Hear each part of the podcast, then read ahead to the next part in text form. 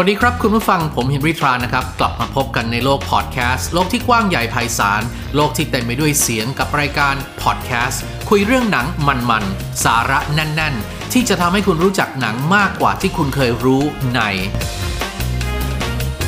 ดูหนังฟัง M Talk คุณผู้ฟังครับในยุคของหนังฮอลลีวูดทุกวันนี้เราต้องยอมรับว่าเพศสภาพของคำว่าสตรีนั้นถูกยกย่องได้ไปไกลแสนไกลมากนะครับ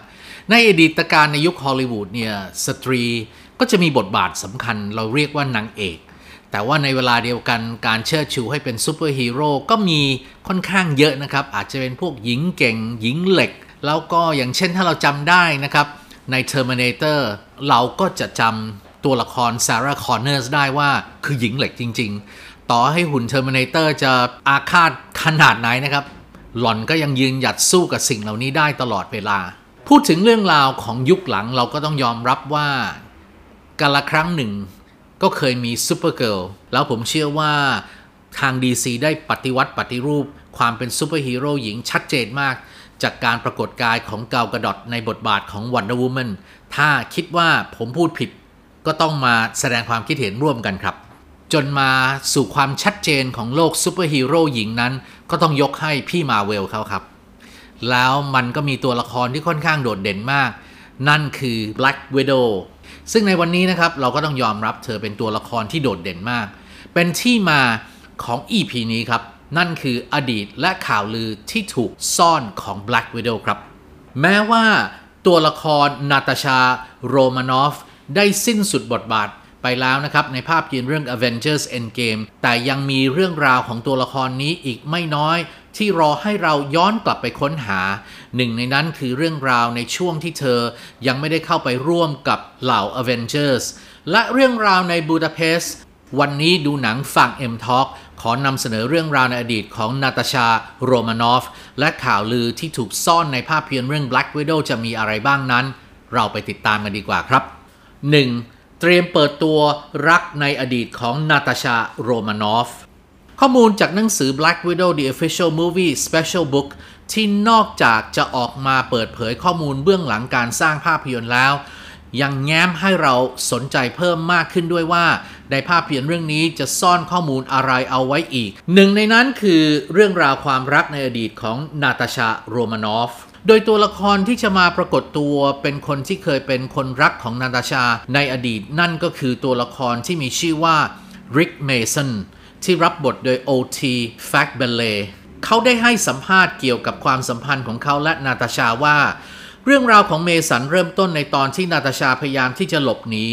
และเธอต้องการที่ซ่อนตัวตอนนั้นพวกเขาเลยได้อยู่ด้วยกันหลังจากนั้นพอตอนเธอเจอกับปัญหาเธอก็ติดต่อมาหาเขาเขาก็ได้ช่วยเธอให้หาเครื่องบินชินุกถ้าคุณต้องการของจำพวกเฮลิคอปเตอร์ผู้ชายคนนี้แหละคือคนที่คุณต้องการหลังจากนั้นทุกครั้งที่เธอเจอกับปัญหาเธอก็จะติดต่อมาหาเขานอกจากนี้แล้วเขายังอธิบายเพิ่มเติมว่าตัวละครของเขาเป็นเหมือนตัวละครที่ไม่ได้สังกัดหน่วยงานไหนไม่ได้เป็นทหารในกองทัพใช้ชีวิตอยู่ใต้ดินคอยปฏิบัติการเลี่ยงกฎหมายลับๆซึ่งค่อนข้างจะเหมาะกับลักษณะการเป็นสายลับของนาตาชาไม่น้อยครับและจากบทสัมภาษณ์นี้ก็ไม่ได้มีการยืนยันชัดเจนว่านาตาชานั้นชอบเมสันหรือไม่แต่ตัวเมสันเองก็น่าจะรู้สึกอะไรกับนาตาชาบ้างไม่มากก็น้อยแท้จริงแล้วความสัมพันธ์ของ2ตัวละครนี้จะเป็นอย่างไรต้องรอดูกันในโรงภาพยนตร์ครับ 2. เราอาจจะได้เห็นทีมฮีโร่ The Winter Guard หรือเหล่า Avengers แห่งรัสเซียเราคุ้นเคยกับทีม Avengers ที่มีสมาชิกส่วนใหญ่ใช้ชีวิตอยู่ในประเทศสหรัฐอเมริกา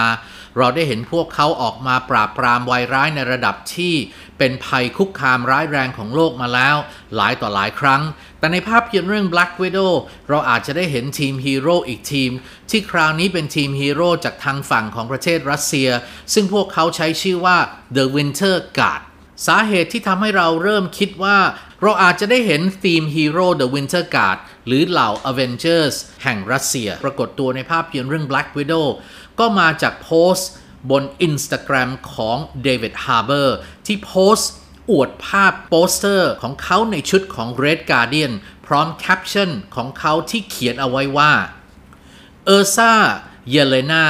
นัท CD Sputnik และผมพร้อมด้วยเหล่า The Winter Guard ทุกคนตั้งตารอที่จะแบ่งปันพ็อปคอร์นและจอขนาดใหญ่ในโรงภาพยนตร์มืดๆพร้อมกับคุณในวันที่ 9 กรกฎาคมนี้การที่ David Harbour ออกมาโพสต์ด้วยตัวเองแบบนี้มีแนวโน้มที่เราอาจจะได้เห็นทีมฮีโร่นี้ออกมาปรากฏตัวในเรื่องโดยเป็นฉากในอดีตยุคสมัยที่ Red Guardian ยังคงปฏิบัติการในฐานะของการเป็นซูเปอร์ฮีโร่อยู่โดย The Winter Guard นั้นเป็นทีม Avengers ของประเทศรัสเซียที่มีบทบาทอยู่ในฉบับคอมิกส์มาแล้วด้วยนะครับต้องมาติดตามกันว่าสุดท้ายแล้วเราจะได้เห็น The Winter Guard ไหมหาคำตอบพร้อมกันนะครับในโรงภาพยนตร์บ้านเรา 8 กรกฎาคมนี้เป็นไงบ้างครับคุณผู้ฟังกับข้อมูล Black Widow ที่ผมนำมาเสนอวันนี้ถ้าคุณผู้ฟังมีความคิดเห็นอย่างไรอยากมาพูดคุยแลกเปลี่ยนหรือมีคำถามก็พิมพ์กันเข้ามาได้นะครับแล้วเราจะเลือกนำมาพูดคุยกันและตอบกลับใน EP ต่อๆไปโปรดติดตามครับแล้วก็มาถึงช่วงตอบคอมเมนต์จากคุณผู้ฟังที่ได้มีการแลกเปลี่ยนความเห็นไว้ใต้คลิปพอดแคสต์ของเราทางช่อง YouTube ของ Major Cineplex นะครับนั่นก็คือ EP ตอนที่ 26 มนุษย์ย้ายไปอยู่ดวงดาวอื่นได้จริงหรือมีคอมเมนต์ที่น่าสนใจดังนี้นะครับคุณดีไหมบอกว่า Interstellar ทะยานดาวกู้โลกนี้ผมชอบมากเลยนะครับเคยดูเมื่อ 4 ปีก่อนยังชอบอยู่เลยโอ้นี่มันหนังคลาสสิกมากเลยครับผมถือว่าเป็นหนึ่งใน Masterpiece ของเทพโนแลนหรือผู้กำกับคริสโตเฟอร์โนแลนนั่นเองนะครับคุณ UFO บอกว่ามนุษย์ต่างดาวมีอยู่จริงเราไม่ใช่หนึ่งเดียวในจักรวาล#แค่รอเวลาก็จริงนะครับล่าสุดเนี่ยผมอ่านบทความในหนังสือพิมพ์ในสหรัฐอเมริกาตอนนี้ขนาดเพนตากอนแล้วก็ทำเนียบขาวมีเรื่องราวที่น่าสนใจมากถึงขั้นว่าอาจจะถึงเวลาแล้วที่มีการเปิดตัวว่าพวกเขาได้เห็นยานอวกาศหรือ UFO จริงๆนะครับตามภาพถ่ายที่มีการเลื่องลือกันตลอดเวลาคุณ Puzzle Party บอกว่าชอบพอดแคสต์แนวนี้มากขอบคุณครับขอบคุณเช่นกันครับหากผิดพลาดประการใดหรือขาดตกบกพร่องไปก็แนะนำมาได้นะครับจะได้นำไปแก้ไขได้สำหรับ EP ต่อๆไป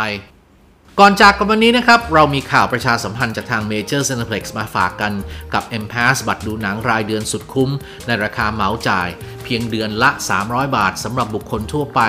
ก็สามารถดูได้ทุกเรื่องทุกรอบทุกระบบที่โรงภาพยนตร์ในเครือ Major Cineplex ทุกสาขาสามารถดูรายละเอียดเพิ่มเติมได้และสมัครได้ที่ www.majorcineplex.com และ Line Official อย่างเป็นทางการภายใต้ชื่อ Major Groupและถ้าคุณผู้ฟังท่านใดไม่อยากพลาดฟัง EP ใหม่ๆอย่าลืมกด subscribe เพื่อติดตามพอดแคสต์ดูหนังฟัง M Talk ที่จะมาพบคุณผู้ฟังทุกวันพฤหัสบดีวันนี้ขอลาไปก่อน Take care นะครับสวัสดีครับ